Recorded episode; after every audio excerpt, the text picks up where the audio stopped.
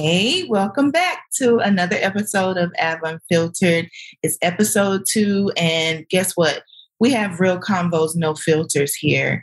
It's another episode where we get the opportunity to honor God, our authentic selves, and the beautiful contrast of life unfiltered.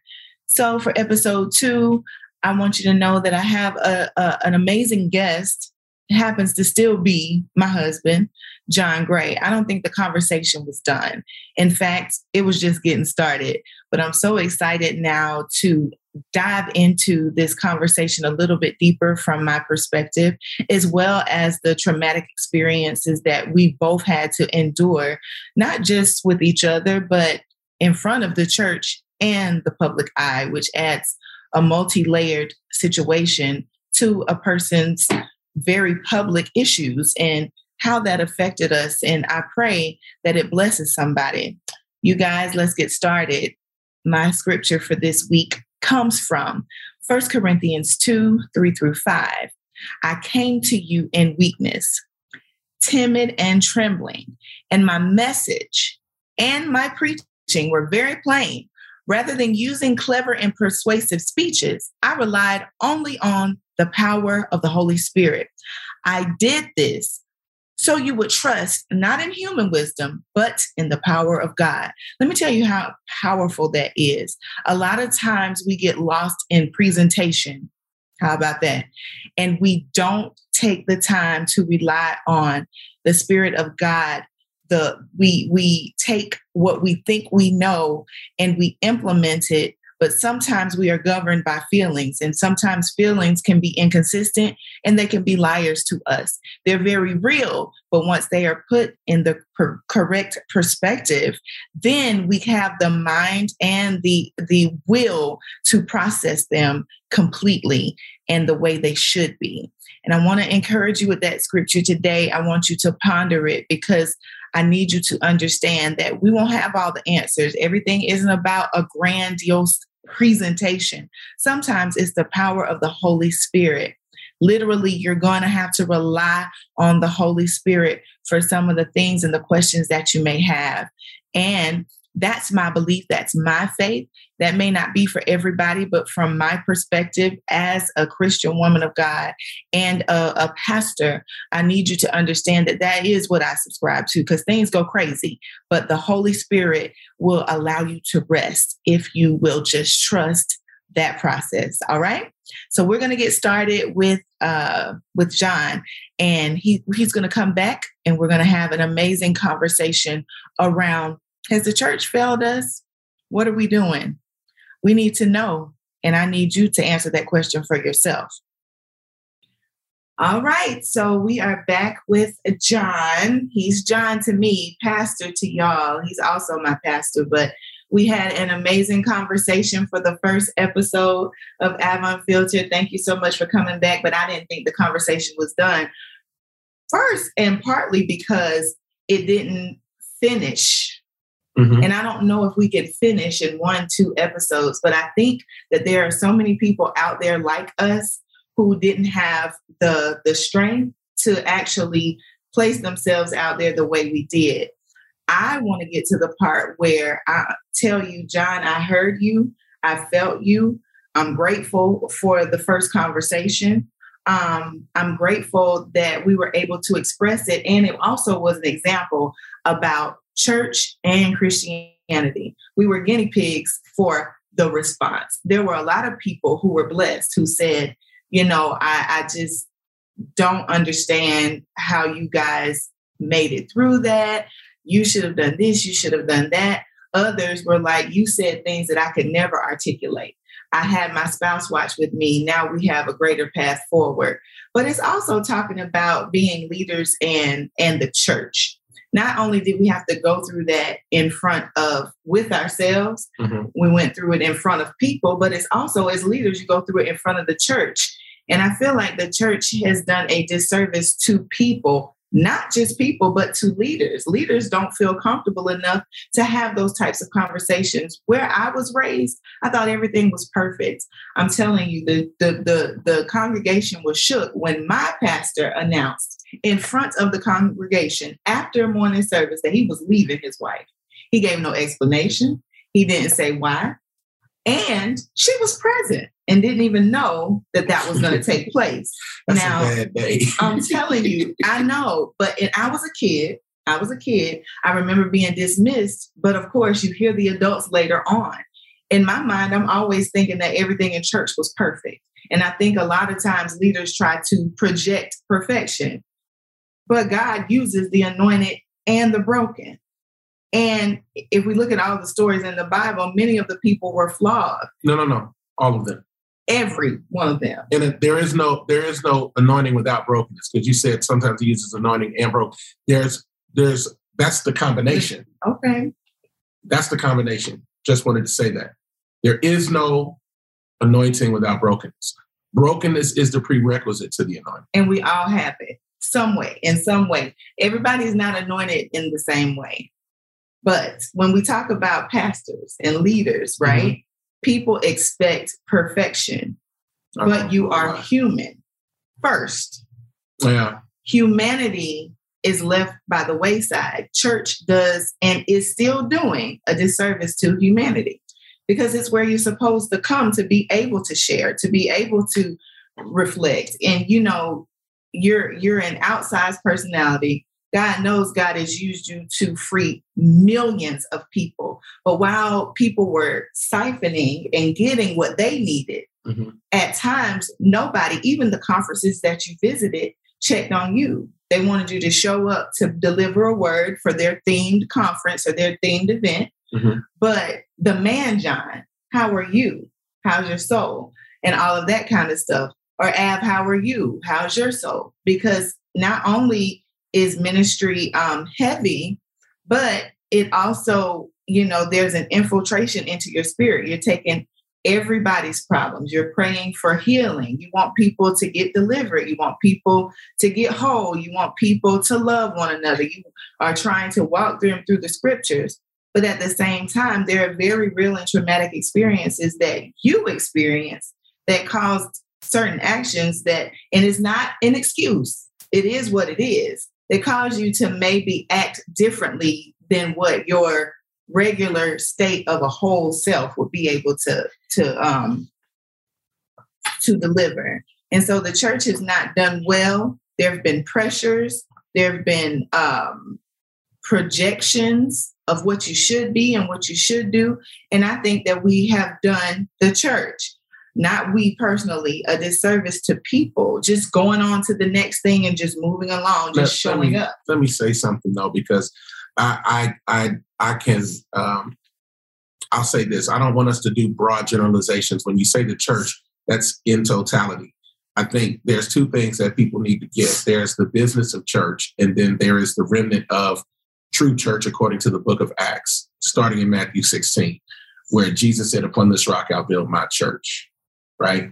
And so every when you say the church, it sounds like you're saying all the people, but the I know what you mean, but some people will use that to say it's not We're everybody. Yeah, yeah, But and I'm not a it's not about attacking the church. I'm not attacking the capital church, capital C, Matthew 16. That is pure. Yeah. What it has become has been tainted by business and by uh, insecurities and by agendas. Right. And it has been hijacked by iconography of white Jesus or black Jesus or whatever version of Jesus fits your narrative or your uh, racial construct. And so all of those things fit in. That's why people like the church. I don't go to church because the church hurt me. Church didn't hurt you. People hurt you. They happen to be in the building where church is. Right. But God didn't hurt you. Jesus didn't hurt you somebody who says they represent Jesus hurt you, but that's not his character and that's not his heart. So therefore, you shouldn't attribute their issues to his character. That's true. And I think as we we navigate the conversation, living your life out loud as a leader, it puts it places extra pressure on top of you to give the people what they need, but sometimes you're not a part of the people that you're serving. Mm-hmm. You're not serving yourself while you're serving other people, but it doesn't mean that God hasn't used you and isn't using you. I understand very, very much who you are and who you have been to many people. There was a white lady who was about 60, between 60 and 70 years old, who came up to us in a restaurant who said that she just wanted to touch you, that you had blessed her, that she had seen you um, preaching and what that did for her soul. Then she went and grabbed her friend because she wanted her to meet you. And she wanted, she was excited about being in your presence. At that moment, it wasn't about what you walked through, it was about what God placed in you. So I feel it's super, I feel it's super important for us to recognize exactly what happens in the Bible is happening in real time with us, but we don't want to to acknowledge that point to the point of the very real hurts and pains that we both experience. I didn't feel safe coming to the church or to anyone in the church to share just the feelings of not understanding what was happening, how are the hows and the whys for the reasons that we see the judgment. And it's not everybody in church, but most of us are ready to judge when we say that the church is should be a hospital for the broken. That's where you should be able to come to relieve yourself of the stress of, of the world and, and everything that has been placed on you and things that you experience that may not have been in the plans because clearly we didn't know what we were going to walk through. We said uh, yes almost 12 years ago. We ran forward. There's no manual for this. There's no manual for parenting. There's no manual for the issues. And people can say premarital. Premarital was a joke because you can't pull up everything. You're you're you're not in it. You're not married at premarital. It's when you get married that you see the issues arise. And so I feel like for me, in a very real way, I remember there was a blog that said, in a world full of Aventer Grays, be a Cardi B, because Cardi at that time decided that she was going to leave Offset for his infidelity or whatever he had going on. All right. So that was very public. She recanted. So can I get an article that said, in a world full of Aventer Grays, be a Cardi B now because she chose her vows? You get what I'm saying? Everybody's so fickle. The world is fickle. People are the flavor of the day. That's why I had to, for me, cancel the noise and focus on me and God and what I wanted to do. If I want to forgive, that's my prerogative. If I want to walk with you, that's my prerogative. If I want you to walk with me, because I'm not perfect, that's your prerogative. If you want to stay here um, in spite of all of my flaws, which I have immeasurable ones, that's your choice. But people, social media, media today feel like they have to interject. There are comment sections, there are likes and dislikes and all of that. But I couldn't be moved by that. That was at first I was because that was a real place for me. You were like, you can't, you can't respond to everybody. Everybody's not going to get it. Even when they hear the truth, they're going to take what they want and they'll they'll use what they want. They'll exploit the rest. It's very true. There were additions, subtractions, multiplications, and divisions of what actually happened. And the only people that know what actually happened is between me, you, and God. And even though we told our truth, which is the real truth, not one that we want to believe, but the actual truth of how we got here, because it's like, how do you get here as leaders? You were that when you were born. You were born into sin. You had issues. You were flawed. There's no perfect human walking the earth. God uses the broken. And you said the prerequisite of anointing is brokenness. That's where we are in this conversation. And I think it's very real. Can you heal in a church where you feel you were injured by the church? um, I mean, I think the answer to that, the short answer is yes. Uh, it's how you heal and what you heal from. You know, I mean, I'm I'm kind of weary of the whole dynamic of people wanting to have a microscope into my life or into this marriage um, it's too nuanced, it's too layered for anybody to to understand the totality of it. Uh, I think there are bigger issues at play. The first thing is that, um, you know, I, we watched that movie Honk for Jesus, Save Your Soul. Really, really, it was really deep. And let me tell you what I what I took away from that. There, there are, there have been uh, in the church world people who are calculated in making this a business decision. Wow Um, then there are people like me who were called at 13 when I had no clue what church was on a business level. I just heard on a Tuesday night at 13 years old that I was called to ministry. And I've been serving the Lord ever since. I never asked the Lord to take me anywhere, to make me anything, to elevate me. I never asked him to make me a pastor or a household name. Mm-hmm. I didn't care. None of that mattered. I just wanted to serve God. So when when real life happens, um, you know, it's almost like people think that there was some plan, like you're like this malevolent force that somehow has been exposed. I wanted I haven't been exposed for anything other than the truth. The beautiful thing about my life is you know exactly what I am and what I'm not. Not so I don't really um, subscribe to the idea that I have to be something for people or I owe them anything because you don't know what's going on in anybody's house. Yeah. Um, and what I find really interesting is there are a lot of pastors, many pastors are getting divorced. I saw that. Many pastors, um, and some of your favorites who you listen to, you don't even know they're already divorced and have moved on um, to other situations. And, you know, I don't mean to interrupt you, but do you think it's because they've tried to keep up a very plastic appearance for people for the sake of the people? Absolutely. Absolutely. They want to keep the business going. Some people are only together because it's a business decision. And that's the worst thing to do. You're teaching your kids to lie uh, about truth, you know, and a lot of pastors are leaving now that their kids are graduating. Yeah. And I'm like, for that reason. Yeah, but I'm not. Let me tell you something. That's that's you don't stay uh, in a lie to present the truth, either for money or for somebody else's perception of comfort right. or reality. It's it's it's not an authentic life. And I think that um, where where church is going, you can look at the latest Pew Research polls. Um, from 90 plus percent of Americans who believed in God to now it's in the, in the 60s. And there are more people saying they're religiously non affiliated. So the, the pictures you see online of church and people running and shouting at conferences, that's actually the minority. The wow. majority is looking at that and saying that's a clown show. And the truth is, when you finish shouting, you're still miserable. And you didn't change. You still have the liquor in the closet. You're still popping pills. You're still living how you live because the religion of the church movement from an entertainment construct is not the same as a real encounter with the Jesus of the Bible. And I think people want that. And the way you get to that is by dealing with stuff like this. It's true. It's true. And I feel like there's a huge misconception that that, you know, the ones who are giving the medicine uh, can't take the medicine. Like you deliver information to people that gives them an insight. And actually, that's another thing.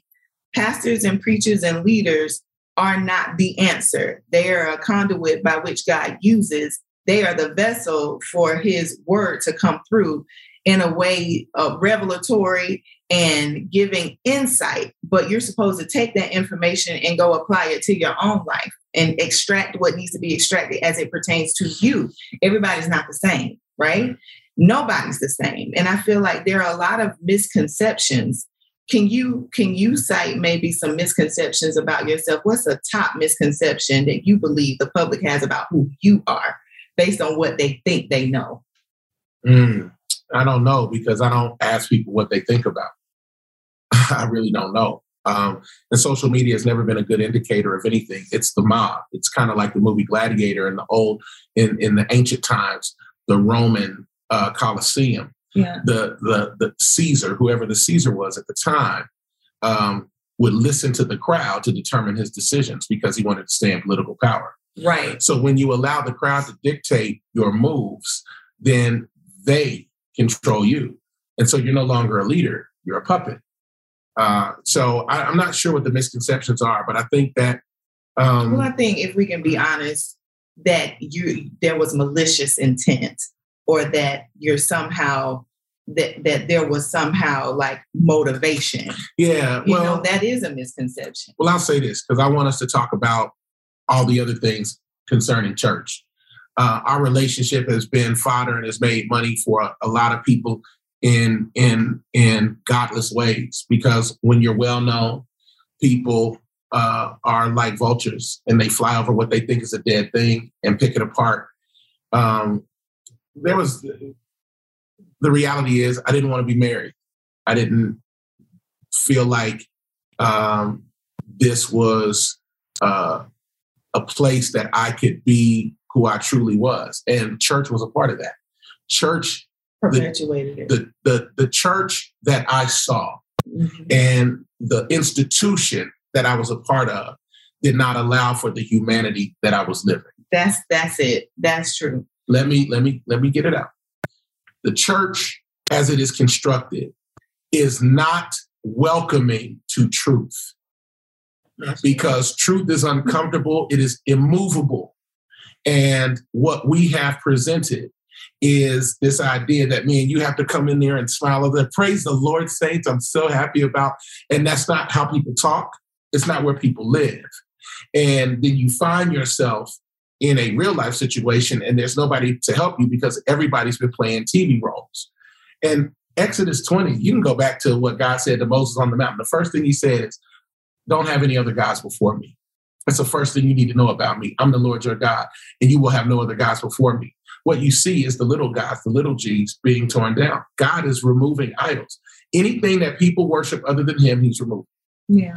Any person, any pastor, any leader who sets themselves up as the guru or as the go-to. Mm-hmm. And, and so people are like, how come you don't have more content? How come you don't sell your da da da? And why don't you? I've never wanted to monetize that part of my expression because I never wanted to become an idol.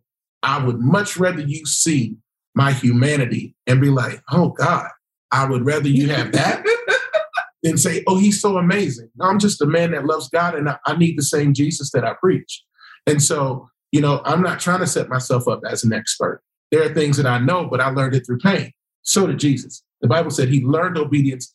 He learned obedience by the things that he suffered.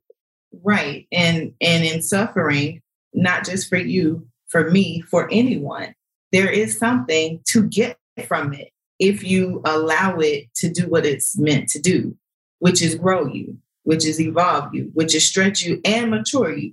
Because some things about me I would have never realized had I not walked the walk that I walked. I believe that's the same for you. It's not about what was done or any of that. I'm not harping on that. I'm talking about the response of where church, people, the institution thereof, they say, bring it all, you know, bring it, bring it you know, you I'm here for you. You can talk to me. You can X, Y, and Z until they figure out what it is, where it is. They can, some some people's traumatic experience they can't pinpoint a start date for it.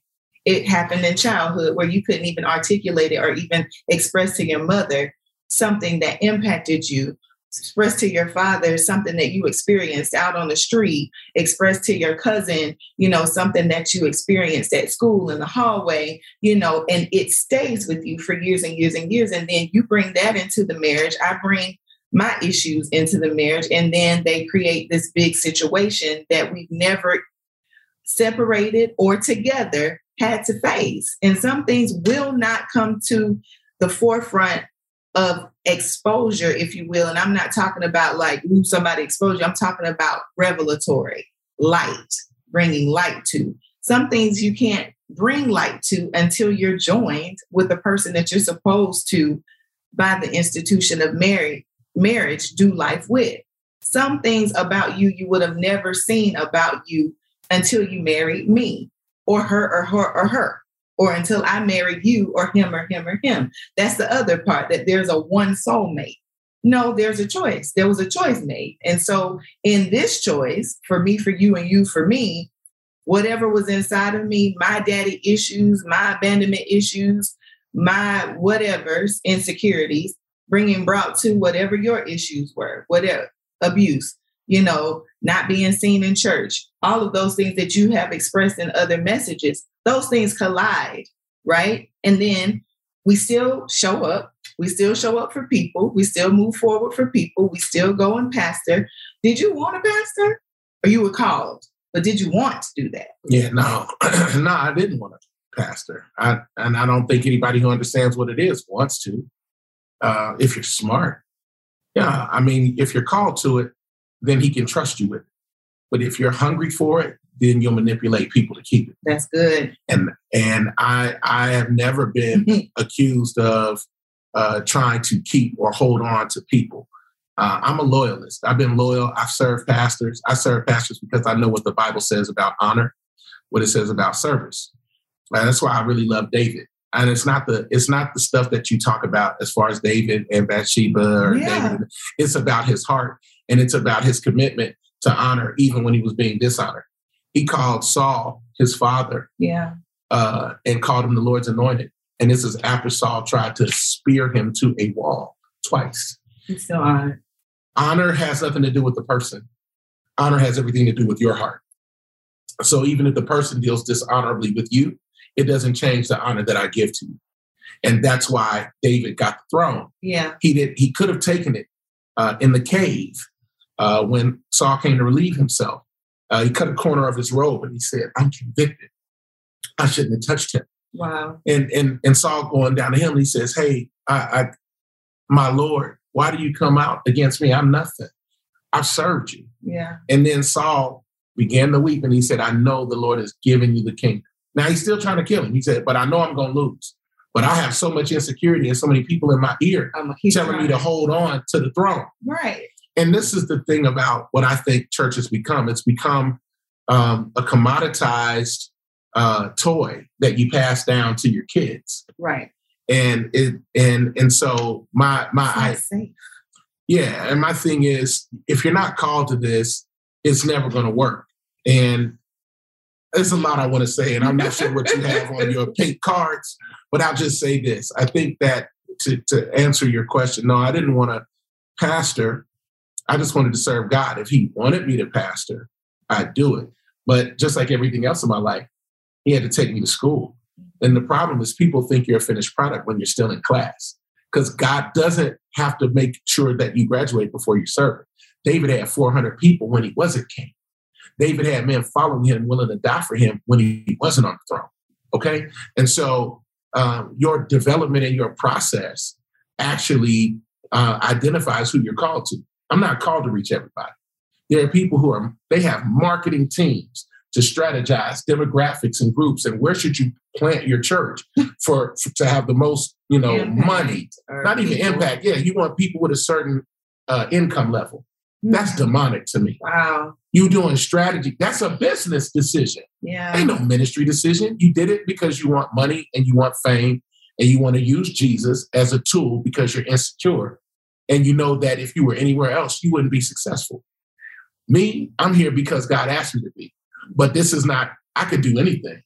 I was, I could do anything and be successful. I hear you.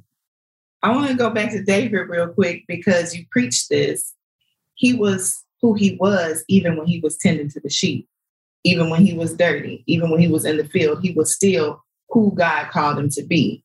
So I think it's super important for people to understand that you're still who God called you to be. Like I said last time, you can't recall what God is called, regardless, especially if it was triggers and things that went unchecked when you try to find somebody to help you navigate what you were experiencing as a child, when you try to find somebody to meet you on your level and be like, hey, you know, what do you think about this? You said you had somebody say something that a, a pastor, a leader who you looked up to, say something very real out of the way. And I'm sure that probably shut you down.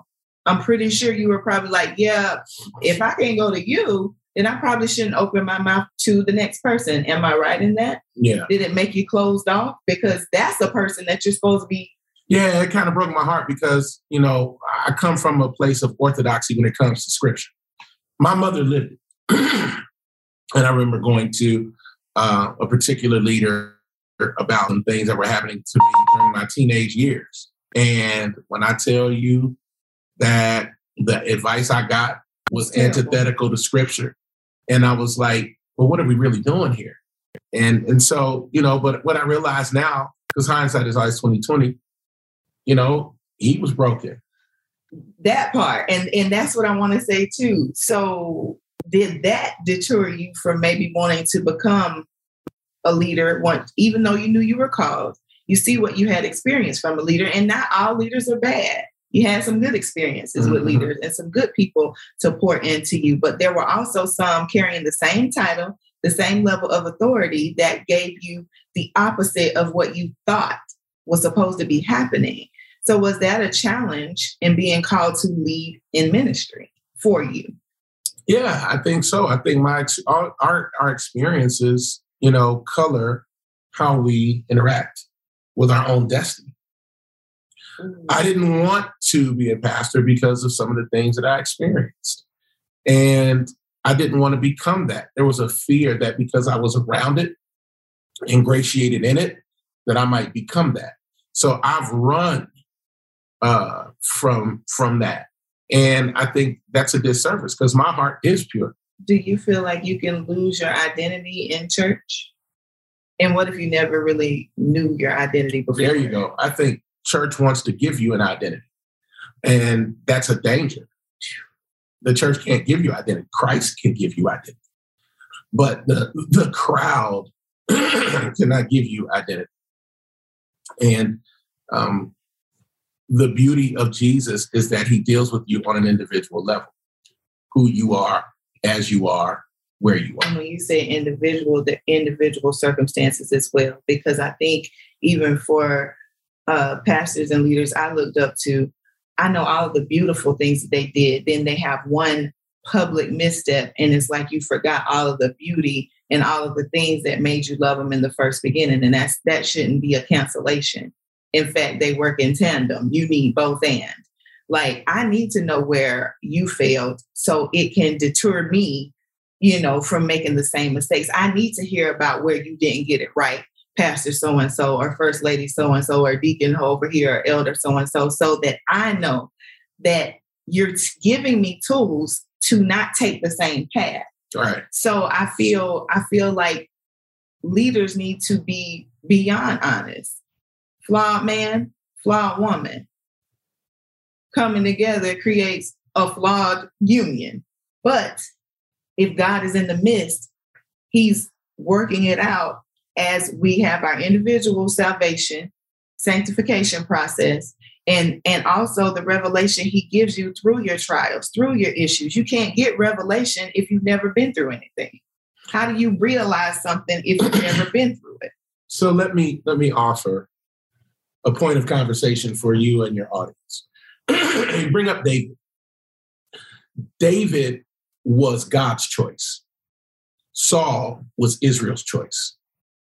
And God said to Samuel the prophet, I want you to go to Bethlehem, Jesse's house. I have provided for myself a king. That's what he said. So freeze that.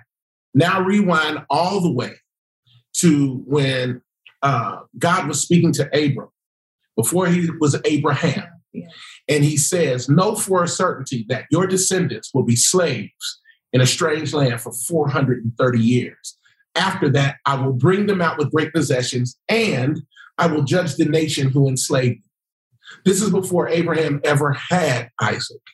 Right. Why do I bring that up?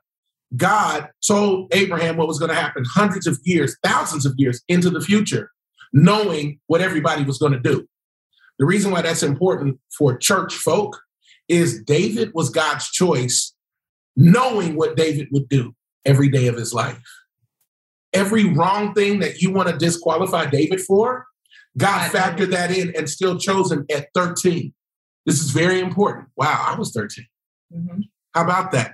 So God doesn't make mistakes when he chooses. People never catch up with God's amen. They always want to disqualify who God qualified, knowing the disqualifying factors. God knew everything that any one of us would do and said, I'm still going to bless them. I'm still going to choose her. I'm still going to use them. I'm still going to use that marriage. I'm still going to use that relationship, knowing all of the human issues that we would face. God is the one that decides who gets the mic. Right. Him alone. And when he doesn't want you to have a mic, you won't have one. But sitting down because people think you're not worthy, let me tell you something. There are a lot of people, you should sit down. I, listen, let me tell you something. I, if that was the case, I should have sat down at 13. I should have never been called. And if that's the case, some of us need to sit down now. Yeah. Like right this second, we need to go ahead and sit. We're already sitting in a yeah. posture right now. I'm just saying. But if we want to talk about disqualifiers, some of the stuff in the in the progression of your life when you're telling your story, people omit the bad stuff. They leave that out. They want the highlight reel. They want, you know, because it's about marketing, Aventer. It's not about truth. It's about presentation. It's about what I want you to see. And and so I love that God is deconstructing church as it has been presented, and there are some real voices. I got this outfit on on purpose.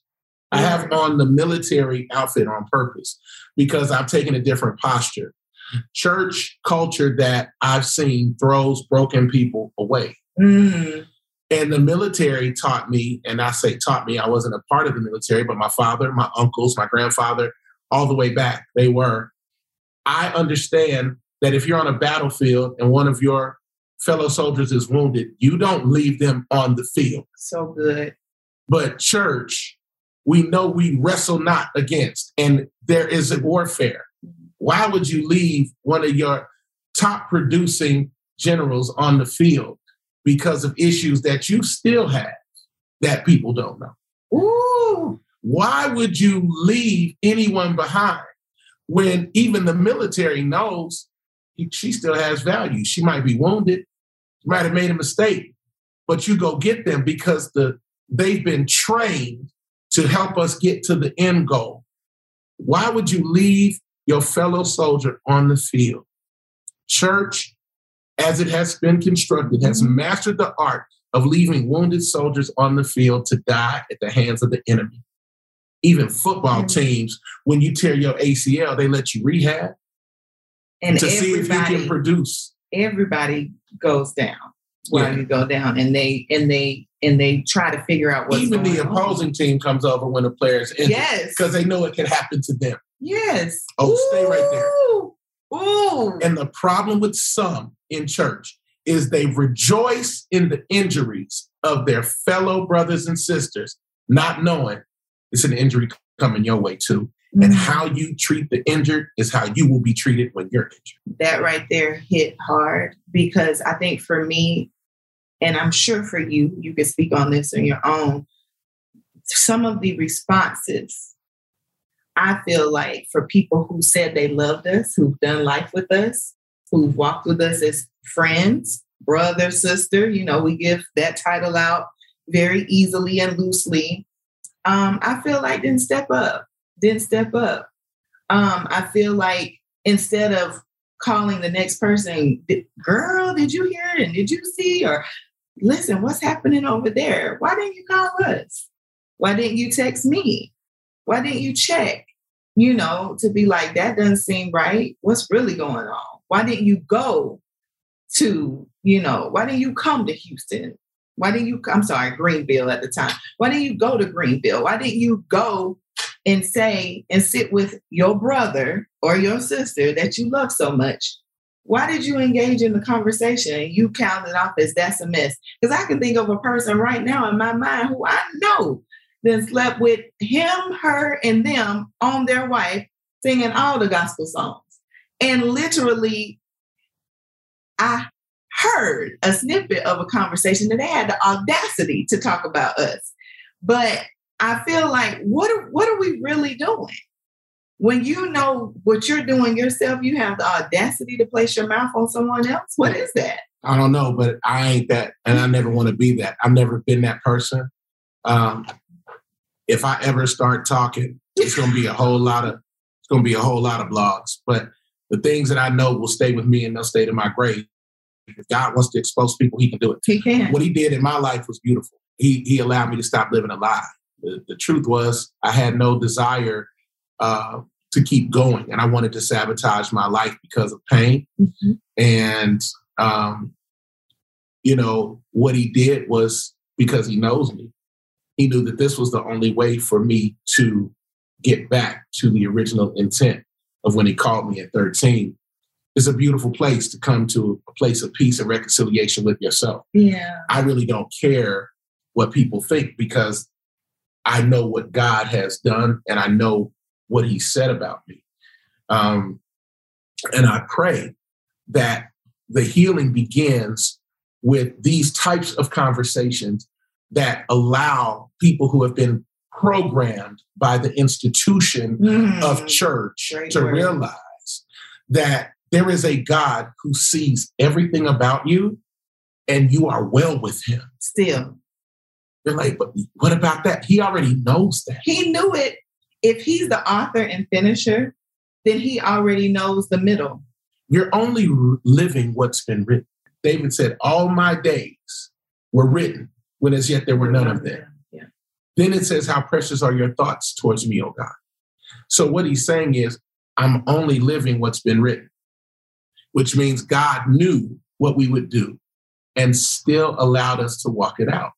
God could have erased that page. He's God. Yeah. He didn't erase it because it was necessary for the overall picture. God has a plan. He does. It's his earth. It's his people. It's his glory. And my brokenness or your issues are actually conduits for God to get glory. Yeah, it is. And as we and as we endeavor to wrap this conversation, what do you think Christian people can do to shift the culture of church, the, the flawed culture of church, so that we're not so programmed, so that we're not showing up to the show, because that's basically what it is sometimes. Absolutely. I can be honest and say that literally sometimes I don't feel like going out there because there is a wrestling between me and God. I don't feel worthy to go up there, right? And at times, as you've expressed, you've talked yourself out of we've disagreed with God or who we thought who He's created us to be and who we're actually um, what we're walking out doesn't look like what He said. So there's that that lack of reconciliation between what God has said about you, who you actually are, and what you're producing in a moment and why you're producing those things. And I feel like that there has to be a culture shift in church by the people who call themselves believers into embracing these issues. We have to sit with the very realities that there are no perfect leaders. And we have to internalize the fact that at some point you may wake up and find out oh, your favorite preacher or pastor or leader, wife, or, or husband has found themselves in a situation that years ago has triggered your actions in the present, in your calling, in your your purpose, in your moments right now. So, how can we as believers shift that culture now to embracing the real, authentic truth of who we are and, and the reconciliation of who God has called us to be? First of all, it's a long question. And I don't know how to answer that because you sound like you put the answer inside the question. Somewhat. Yeah, so you don't need me. I was just here. Your part. I was just here to look good. Um, you know, I don't. I, I don't know how you start that conversation without truth. But people don't deal in truth. They deal in subsets of truth, the illusion of truth, what you want to believe about yourself versus the actuality of yourself. And uh, Jesus, Jesus made it clear: sanctify us by your truth. Your word is truth. If you really want to have a revival and renaissance, it's going to have to start with believers living the word as it's written, which means we have all things common, distribute to each one as we have need. Love the Lord your God with all your heart, with all your soul, with all your strength, and love your neighbor as yourself. To love your neighbor as yourself doesn't mean agape, uh, uh, eros love, but agape and philios, which means I prioritize your well-being even if we don't agree on politics or, or civic or social issues. Yeah. You're, we're still going to make sure you have groceries. I'm still going to make sure you're all right if you're sick. Um, those are the things. Scriptures that they, they will know you're Christians by your love for one another and we take care of one another. I wouldn't want to be, if I'm a non believer, I don't want to come to church because of the way y'all treat each other. That's good. I don't want to come to church because of the way we talk about each other.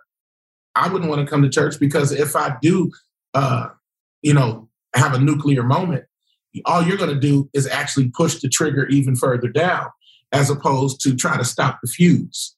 You see what I'm saying? And so um, that's why people aren't joining churches, and it's it's you know, it's looked upon as a joke. Yeah. Um, and so we're going to need to you know, have a mea culpa, just have a, a come to Jesus moment and be honest to say that the show that we've been presenting is a lie.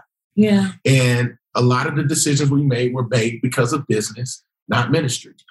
And the moment we get free from money and marketing, we're going to see a revival. The Christian church will see a revival at the origin of truth. That's the that's the whole beginning. That's the end. Truth. Start there and end there. However you need to get there, by all means, do it in truth, spirit, and truth.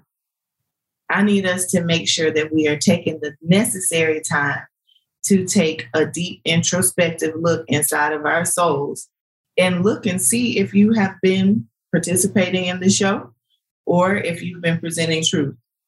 Many of us have had to stop, reset, recalibrate, and redeploy ourselves into our callings because we've had to reset at truth, no matter what that looks like. Truth sometimes looks like a separation. Truth sometimes looks like we deal with everything that's come to a head and we move forward. Truth sometimes looks like not what the people want. Truth looks like truth. That's it. And everything that you see is not true all of the time. Well, I got to say something here because, you know, the lie that some church institutions say um, is this idea that, you know, Christianity is this fixed, immovable object. And you deal with marriage, the proliferation of divorce. Divorce was already always 50% or higher in church. Um, and people like what God has put together, let no man separate. Sometimes God didn't put y'all together. Sometimes you put yourself together. And so to slap God on a choice you made doesn't make it God's choice or God's will. And sometimes you get into a relationship at a particular moment in your life for any number of reasons. And there are people who have walked through that and gotten divorced and then got remarried and have been completely happy. That messes with the religion Ooh. of church because they don't want there to ever be um, redemption and reconciliation. They want you to suffer because the truth is they're suffering and they want company. Misery loves company. It's, it's not just a saying, it is an absolute truth. Why are we thirsty for, you know, other people's downfalls? Why are we rejoicing oh. and cheering for, you know, gosh, there it is. I knew it was gonna happen. I knew it was getting too big for your britches and all this kind of stuff.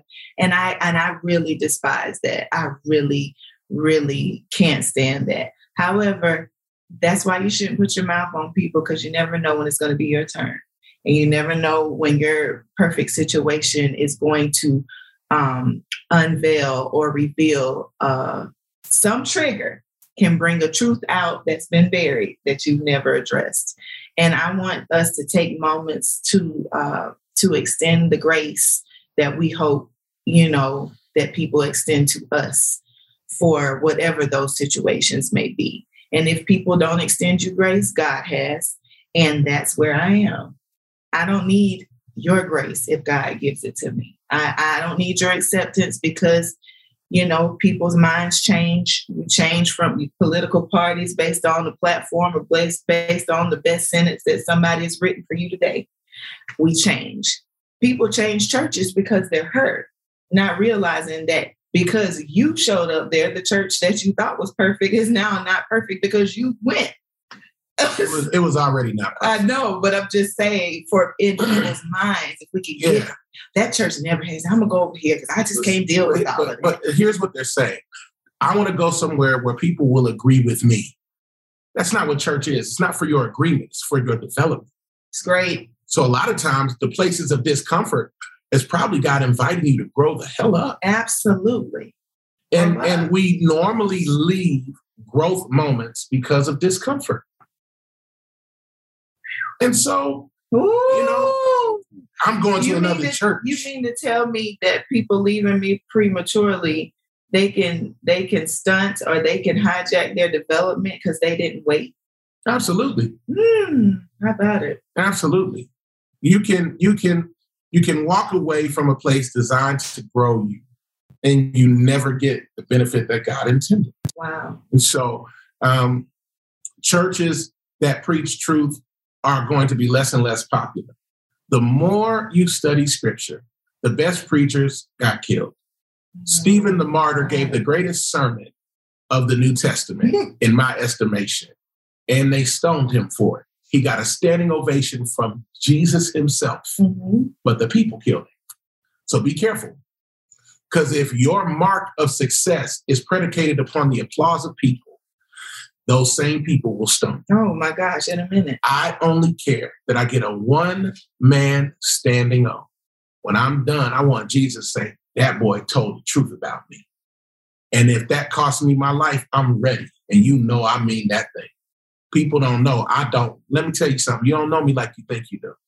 I'm not the docile little, you know, cat you saw on TBN. I'm, I'm that dude. I'm for the streets. I, I come from the hood. My family was in the projects, roaches on the wall, weed in the mouth, playing cards with old E on the table in red cups. Of course, that wasn't my mama, but I got a whole lot of aunties and uncles and cousins. I come from that. And that's really what I'm from and who I'm for. I'm for broken people. Yeah. And that's what the church is for. It's what it was always supposed to be for. It wasn't for politics. It wasn't for presentation. It wasn't for show. It was for hurting people. That's why the streets rock with me. And as long as I got the streets listening, then I can do what I was called to do. Yeah. I ain't called to everybody else. I'm not going to be a corporate coon. I don't need your corporate money, you know, to get my thing off. I'm going to go ahead and be that independent. That's what makes me uncomfortable. That's why people don't really want to embrace me because I'm nuclear. Mm-hmm. I'm an isotope. I'm unstable. I'm not gonna play your game. Yeah. But you, but and I'm but definitely not you gonna want, play your games because I'm not your typical first lady. Nah, you got too many tattoos. And do not, you know, compare me to other people. You don't want me to come speak at your women's conference because I got a red wig. That's cool. I don't care. I'm who I am because before I'm that, I'm who God made me, and I have to live in my authentic truth. And this is who I am and who I'm called to reach. I'm going to reach for being me, not becoming who you want me to be, yeah. but being who I actually am. And it's funny because you didn't find Jesus hanging out with the religious elite. Mm-hmm. He actually despised them. He was where they thought he wasn't supposed to be. Absolutely. All the time, that's where you could find him.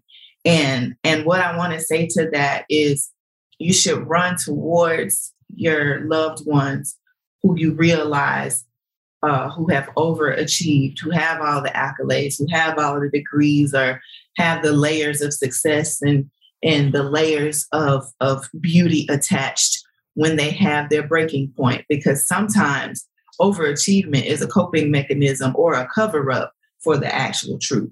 You'll continue to get educated. You'll continue to try to get this award and be seen by this one and that one because you don't want them to see who you actually are.